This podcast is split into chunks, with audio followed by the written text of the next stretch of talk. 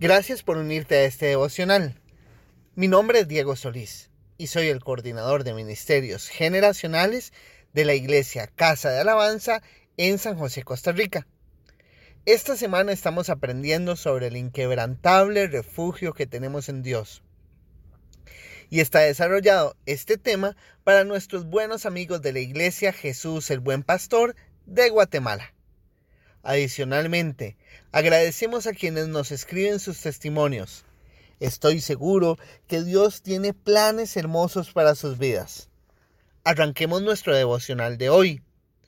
El Salmo 28, verso 1 nos dice, A ti clamo, Señor, roca mía, no te desentiendas de mí, porque si guardas silencio, yo puedo contarme entre los muertos. Vaya introducción.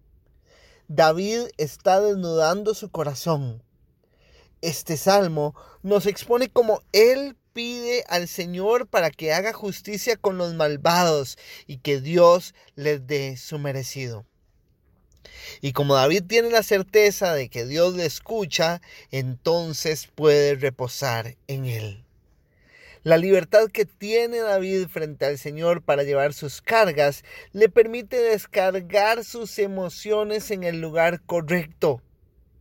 Este salmo expone en sus primeros versos un pedido de acción dirigido hacia el Señor contra aquellos que hacen injusticias y procuran el mal no es un deseo de venganza, sino una súplica a Dios pidiendo la justicia divina contra aquellas personas que no viven de acuerdo a lo que el Señor manda y que además atentaban contra la vida de Él y de su pueblo.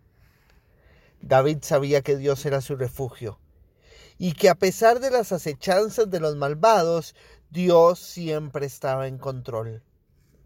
El Señor ya había escuchado su oración y Dios es quien estaba llevando la batalla. En el verso 5 de este Salmo 28 se deja en evidencia la fe de David cuando dice, Él, haciendo referencia a Dios, los derribará y no los edificará. A partir del verso 6 y hasta el verso 9 es una oración de acción de gracias y alabanza. En los versos 7 y 8 de este salmo se nos narra, el Señor es mi fortaleza y mi escudo. En Él confió mi corazón y fui ayudado, por lo que se gozó mi corazón, y con mi cántico le alabaré. El Señor es la fortaleza de su pueblo y el refugio salvador de su ungido. Podemos encontrar la palabra fortaleza dos veces. Sin embargo, en el texto original se diferencian entre sí. Cuando la palabra nos dice que Él es nuestra fortaleza y escudo, esta fortaleza es la fuerza, el poder.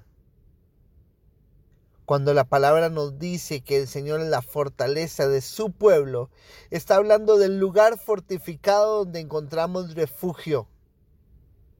¿Qué significa entonces este salmo para nuestra vida?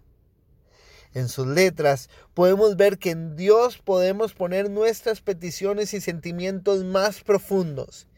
Y que aunque estemos pasando por dificultades y ataques, podemos confiar en que Dios trabaja por nosotros. En medio de esas situaciones difíciles podemos encontrar la fortaleza, la fuerza, el poder para continuar. Y también podemos hallar en Él la fortaleza, el refugio, ese lugar para sentirnos tranquilos. Oremos juntos. Señor, gracias por escuchar nuestras peticiones. Gracias porque siempre nos escuchas. En momentos muy difíciles, ayúdanos a confiar en que tú tienes el control se pueden levantar en nuestra contra muchísimas cosas. Sin embargo, tú haces justicia por quienes te aman.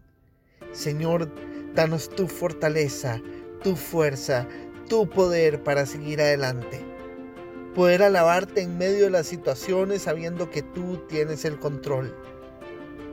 Señor, ayúdanos a encontrar en ti nuestra fortaleza, nuestro refugio, nuestro lugar seguro para resguardarnos de las dificultades de la vida y así poder seguir tras tus pasos. Gracias Dios, porque sabemos que tienes el control de nuestras luchas y porque sabemos que tú eres un Dios bueno.